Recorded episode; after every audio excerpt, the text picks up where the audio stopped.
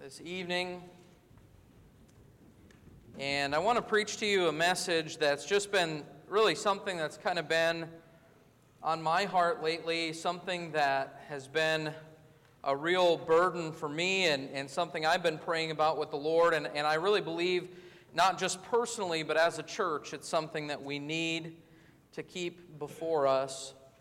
So in Exodus 33, some interesting things have transpired. Uh, Moses spent 40 days and 40 nights on Mount Sinai getting the law from the Lord, and, and uh, God gave him obviously the Ten Commandments, but so much more the instructions for the tabernacle and worship and what it all entailed. And then at the end of that, he comes down off the mountain, and Israel's made themselves a golden calf to worship. And and uh, what a tragic and disappointing, really, first, uh, first failure of the nation of Israel after they've left Egypt. And so the Lord deals with that.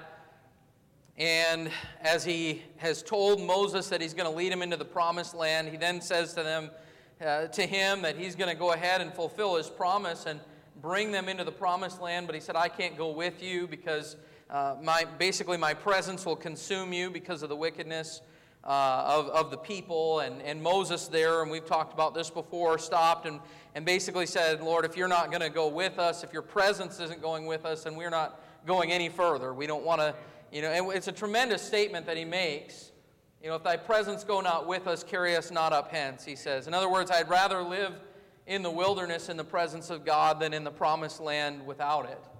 And uh, I hope that would be your heart and mine as well, that the, the blessings of this life are nothing if not for the presence of God in our lives. And that's what we need more than anything. And so all this has transpired leading up to the passage that we're going to be looking at tonight. And if you're in Exodus 33, I'll invite you to stand with me for the reading of the scripture.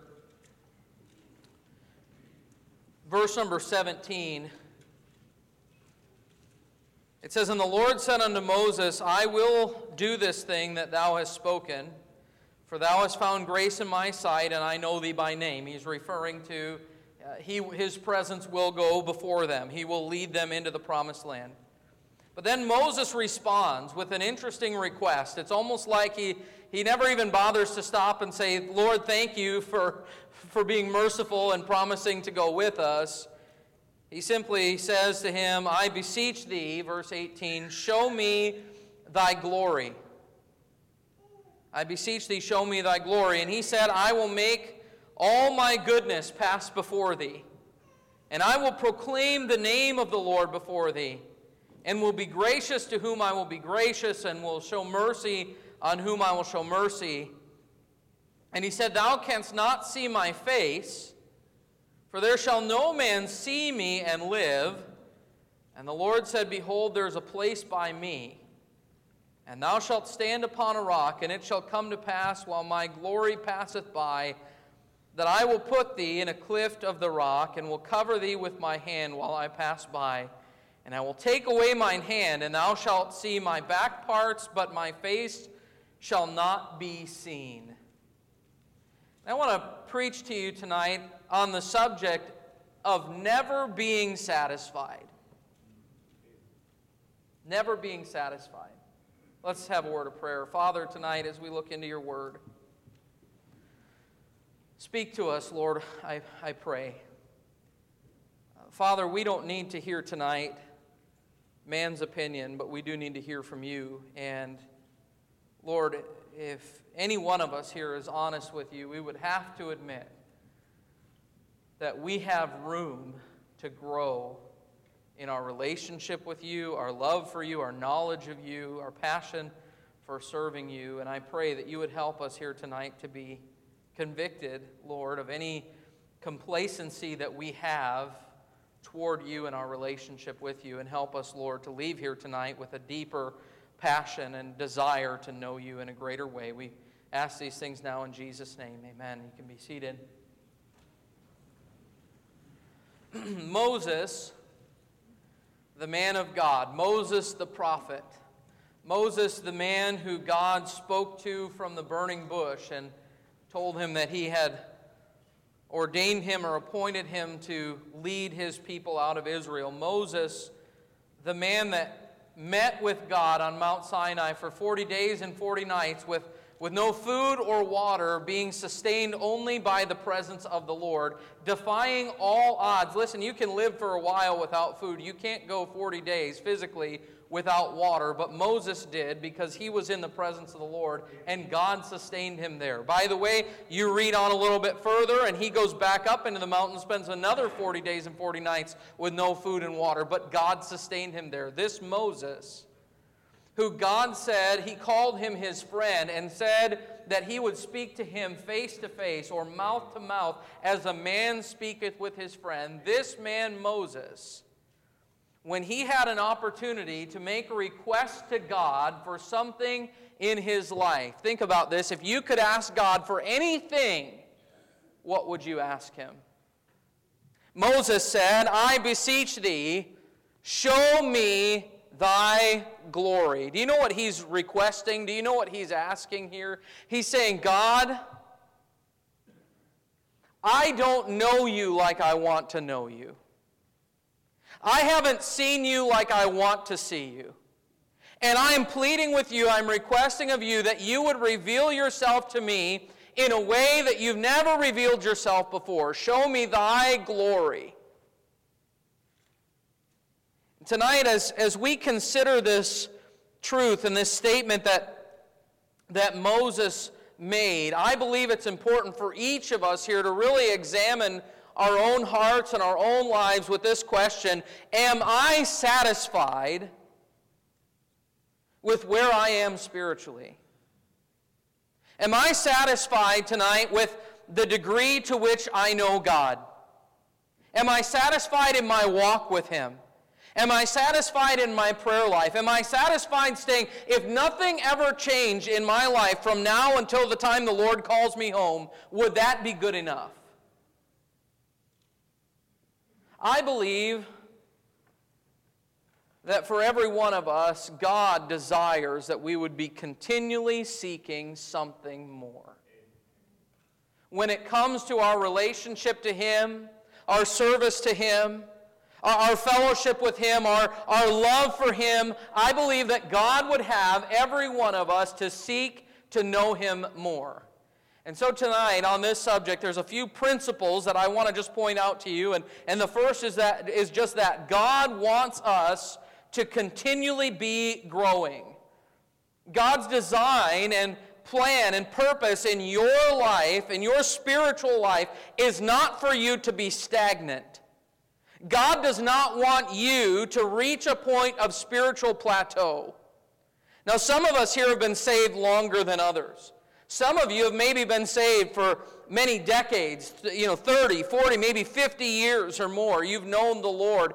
And in many ways, you have reached a point, hopefully, of some spiritual maturity where you've gotten some victories in your life and you've kind of gotten in a rhythm of walking with God and, and, and you're actively serving the Lord. At least it ought to be that way. But even you ought never to reach a point in your life where things just kind of level off and there's no more need or desire for you to grow closer to Him. In fact, as we look at the scriptures, there's this constant recurring theme where the Lord is calling us to a deeper relationship with Him and a deeper love for Him and a, a, a, deeper heart for God. I think that's what we're seeing in the life of Moses here as he's saying, Lord, I've, I've seen you, I've been with you, in, in Mount Sinai. I, have I've heard your voice. I've seen your works. But Lord, I don't know you like I want to know you. I'm not satisfied with where I am. I want to know you more. The disciples asked Jesus in Luke 17 and verse number 5, they said, Increase our faith. Increase our faith. I wonder when, when was the last time that you prayed something like that to the Lord? Lord, increase my faith, grow me, uh, take me to another level that I haven't been to before, draw me closer to you than I have been before. We sang some songs tonight, higher ground. Lord, lift me up. Draw me closer to you. Plant my feet on higher ground. We sang, More love to thee, O Christ. More love to thee. I, I hope that as you sang that song, uh, the, the words were more than just uh, things coming out of your mouth, but from your heart, you were crying out to God and saying, Lord, I, I want to love you more. And, and as long as my life continues, to, to my very last breath, I want my last breath to be more love to thee, O Christ. I want to continue growing in my love for God and my relationship with God until he calls me home. You see, God's plan for you was not simply to save you so that you could have a ticket to heaven and, a, and an escape from hell and then to just leave you uh, as you are, but He works in our lives to change us. He's called us to Christ likeness. He's commanded us to be conformed to the image of Christ and transformed by the renewing of our minds. And that means that we need to be continually changing. It's a wonderful truth that God loves you just as you are, but He doesn't want you to stay just as you are. He wants to work in your life. I want you to hold your place here in Exodus 33, but go forward with me to the New Testament in the book of Philippians. Philippians chapter number 1, if you would. Philippians 1, and we'll pick it up in verse number 3. Paul's writing to this church at Philippi, a church that was very dear to him. These people were his friends, they were his brothers and sisters in Christ, and those who were fellow laborers in his ministry. And he, from his heart and under Holy Spirit inspiration, says in verse number three, I thank my God upon every remembrance of you, always in every prayer of mine for you all, making request with joy for your fellowship in the gospel from the first day until now, being confident of this very thing, that he which hath begun a good work in you will perform it until the day of Jesus Christ. You know what he's saying? I'm confident that God began a work in you. And if you're here today and you have been saved, you can be confident of that very thing. God began a work in you at the moment of salvation. Let me say, He did not complete His work on the day of your salvation in your life. He didn't make you exactly what you needed to be the moment you got saved. He began a work in you. But what Paul is saying here of these people that he loves, he says, I'm praying and I'm confident that the one who began the work in you will perform that work, that he'll continue that work until the day of Jesus Christ until the day that Christ returns, I believe and am confident that God will continue his work in your life. Can I ask you, Christian friend, is God continuing to work in you?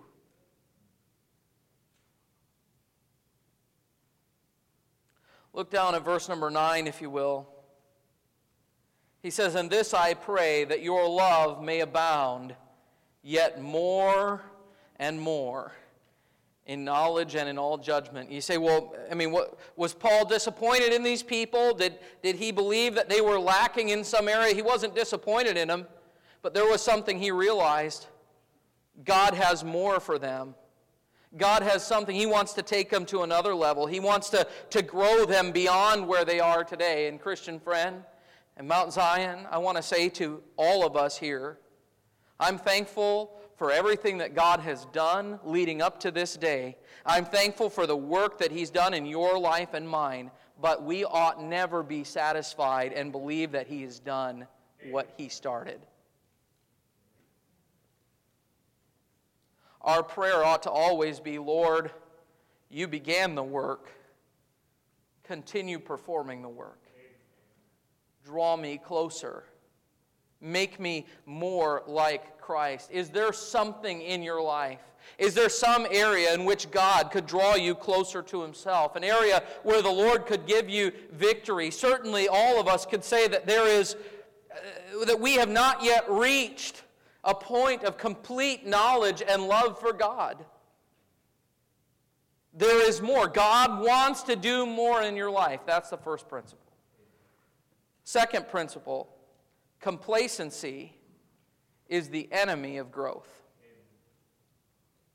Complacency is the enemy of growth.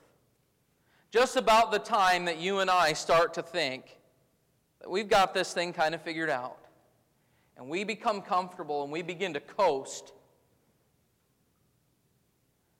that's a pretty good sign that we're becoming much like the Laodicean church who are lukewarm. Listen, many of us here can talk about our service to God in yesteryear. The things that we used to do for the Lord. The things that God's done in our lives over the years. We can point to those things, and I praise God for that. But if we're trying to live life today based on what happened back then, we're probably deceiving ourselves and not realizing that we're actually backsliding. Go with me, if you would, to Revelation chapter 3. I mentioned that church at Laodicea that the Lord addressed and really rebuked. And he gave a scathing rebuke more than any of the other churches, the seven churches that were listed in Revelation chapters 2 and 3. And he, he, he tells them that he's disgusted by them, essentially. He says that they're lukewarm and he wants to spew them out of his mouth. And, and I want you to read what he says here in verse, let's start in verse 14 of Revelation 3. It says, And unto the angel of the church of the Laodiceans write, These things saith the Amen, the faithful and true witness, the beginning of the creation of God. I know thy works, that thou art neither cold nor hot. I wouldest, that, I wouldest thou wert cold or hot. So then, because thou art lukewarm and neither cold nor hot, I will spew thee out of my mouth. Listen to verse number 17. Because thou sayest, I am rich and increased with goods, and have need of nothing. And knowest not that thou art wretched, miserable, and poor, and blind, and naked. What was the biggest problem with the church at Laodicea? They thought they were okay. I have need of nothing. God, I've already been to Mount Sinai. I already heard you speak out of the burning bush. I saw you part the Red Sea. I mean, I, have I've seen your hand at work. I, you know, I guess I'm ready to live out the rest of my days in content and then I'll go to heaven. Not Moses. I beseech thee, show me thy glory. I'm not satisfied with where I am. I want to know you more. God wants you to continue growing. Complacency is the enemy of that growth. And here's the third and final principle tonight in this message. In this life, we will never come to a completeness in our knowledge and love for God. But there is always opportunity to grow closer. In this life, we will never reach a state of completion. But God always makes a way for us to grow closer. Let's go back to Exodus chapter number 33. And I want you to notice this. Moses has made this plea I beseech thee, show me thy glory. And I want you to notice God's response. It's as though God's not taken by surprise. Isn't that interesting? Nothing takes God by surprise. But he just simply responds with an answer Verse 19 of Exodus 33 And he said, I will make all my goodness pass before thee, and I will proclaim the name of the Lord before thee. And I will be gracious to whom I will be gracious, and will show mercy on whom I will show mercy. And he said, Thou canst not see my face, for there shall no man see me and live. Again, a human being cannot know me in that kind of way this side of heaven. You'll never be able to see my face. A sinful human being can't stand in the presence of Almighty God without dying. No man shall see my face and live, Moses. But I've got a place. Verse 21 And there's, behold, there's a place by me, he said. And thou shalt stand upon a rock, and it shall come to pass, while my glory passeth by, that I will put thee in the cleft of the rock, and will cover thee with my hand while I pass by, and I will take away mine hand, and thou shalt see my back parts, but my face shall not be seen. Moses, what you ultimately desi- desire is not possible as long as you're living on this earth. You can't see my face. But I'm going to give you an opportunity to see more of me than any other person that's ever lived. Think about that.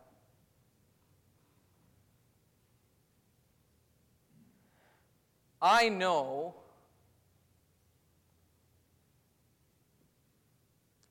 that this side of heaven I'll never be completely sinless. And I will never have perfect knowledge or perfect love for my God. But as much as humanly possible, I sincerely desire to be closer to God than any other person has ever been. Not because I want to have a leg up on everyone else. I just want to be as close to God as I could possibly be. And I know that I'm not there yet, and neither are you. But God has made a way for us to draw near to Him. And he said in James chapter 4 Draw nigh unto God, and he will draw nigh unto thee. And I believe that tonight, though we will never be perfect in this area, that there is opportunity for you and for me to grow closer to God than we've ever been before. And God invites you to it and desires that we would desire that for ourselves. One more place I want you to go tonight Philippians 3, if you would. We were in Philippians 1 a moment ago. Paul talked about his desire for the, the Christians there, the members of the church there in Philippi. But in Philippians 3, he talks about his desire for himself. And, and really pours out his heart of, of his passion and his desire to know the Lord. And verses 7 through 10 talk about his, his, his passion to know the Lord and, and draw closer to Him. But he says in verse number 11, if by any means I might attain unto the resurrection of the dead. That's an interesting statement.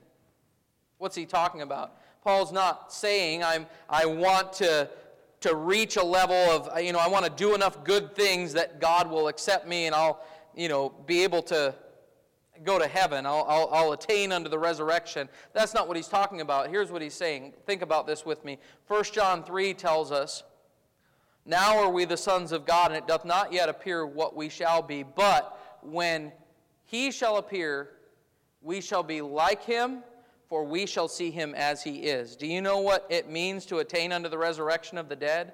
That when Christ returns and we are resurrected, we will be like Jesus.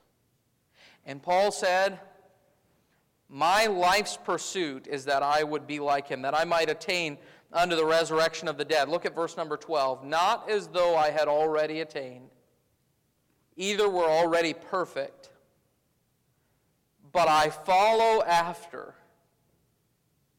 If that I may apprehend that for which also I am apprehended of Christ Jesus.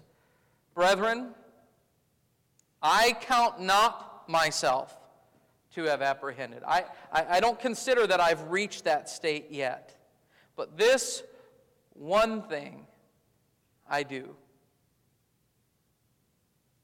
Please notice he didn't say, This is one thing I do. He said, This one thing I do, forgetting those things which are behind and reaching forth unto those things which are before, I press toward the mark for the prize of the high calling of God in Christ Jesus. And then he gives an invitation. He says, Let us therefore, as many as be perfect, those of us who are saved, be thus minded.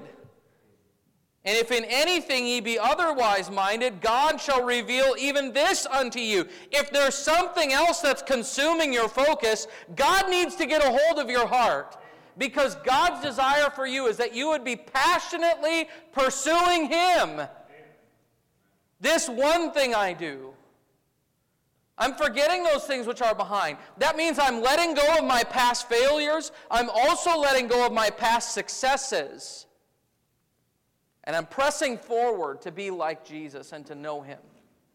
And I'm living my life with that pursuit. He said, Let us all be thus minded. And friend, tonight I just want to say to you from a heart of love, God wants to do more in your life. Don't be satisfied with where you are. If you're a young person here tonight, you ought to make it your, life, your life's goal. I want to know God. And if you're here tonight, and you might be the oldest person in the building, your life's pursuit ought to be I want to know God. More love to thee, O Christ. More love to thee. I beseech thee. Sinai wasn't enough. The burning bush wasn't enough. The Red Sea wasn't enough. Show me thy glory. God said, There's a place by me. There's an opportunity for you to draw closer to me. Christian friend, you want to take that opportunity tonight? and cry out to God from a heart that says, Lord, make me ever more like my Savior. Draw me closer to Him. Lord, if there's sin in my life standing between me and you, get rid of it. Purge it. If there are idols in my life, things that I valued above you, Get rid of them, tear them down so that I can live for you in a deeper way. Lord, draw me closer. Give me a deeper prayer life. Give me a deeper passion to know you in your word. I beseech thee, show me thy glory. Don't ever be satisfied with where you are. Let's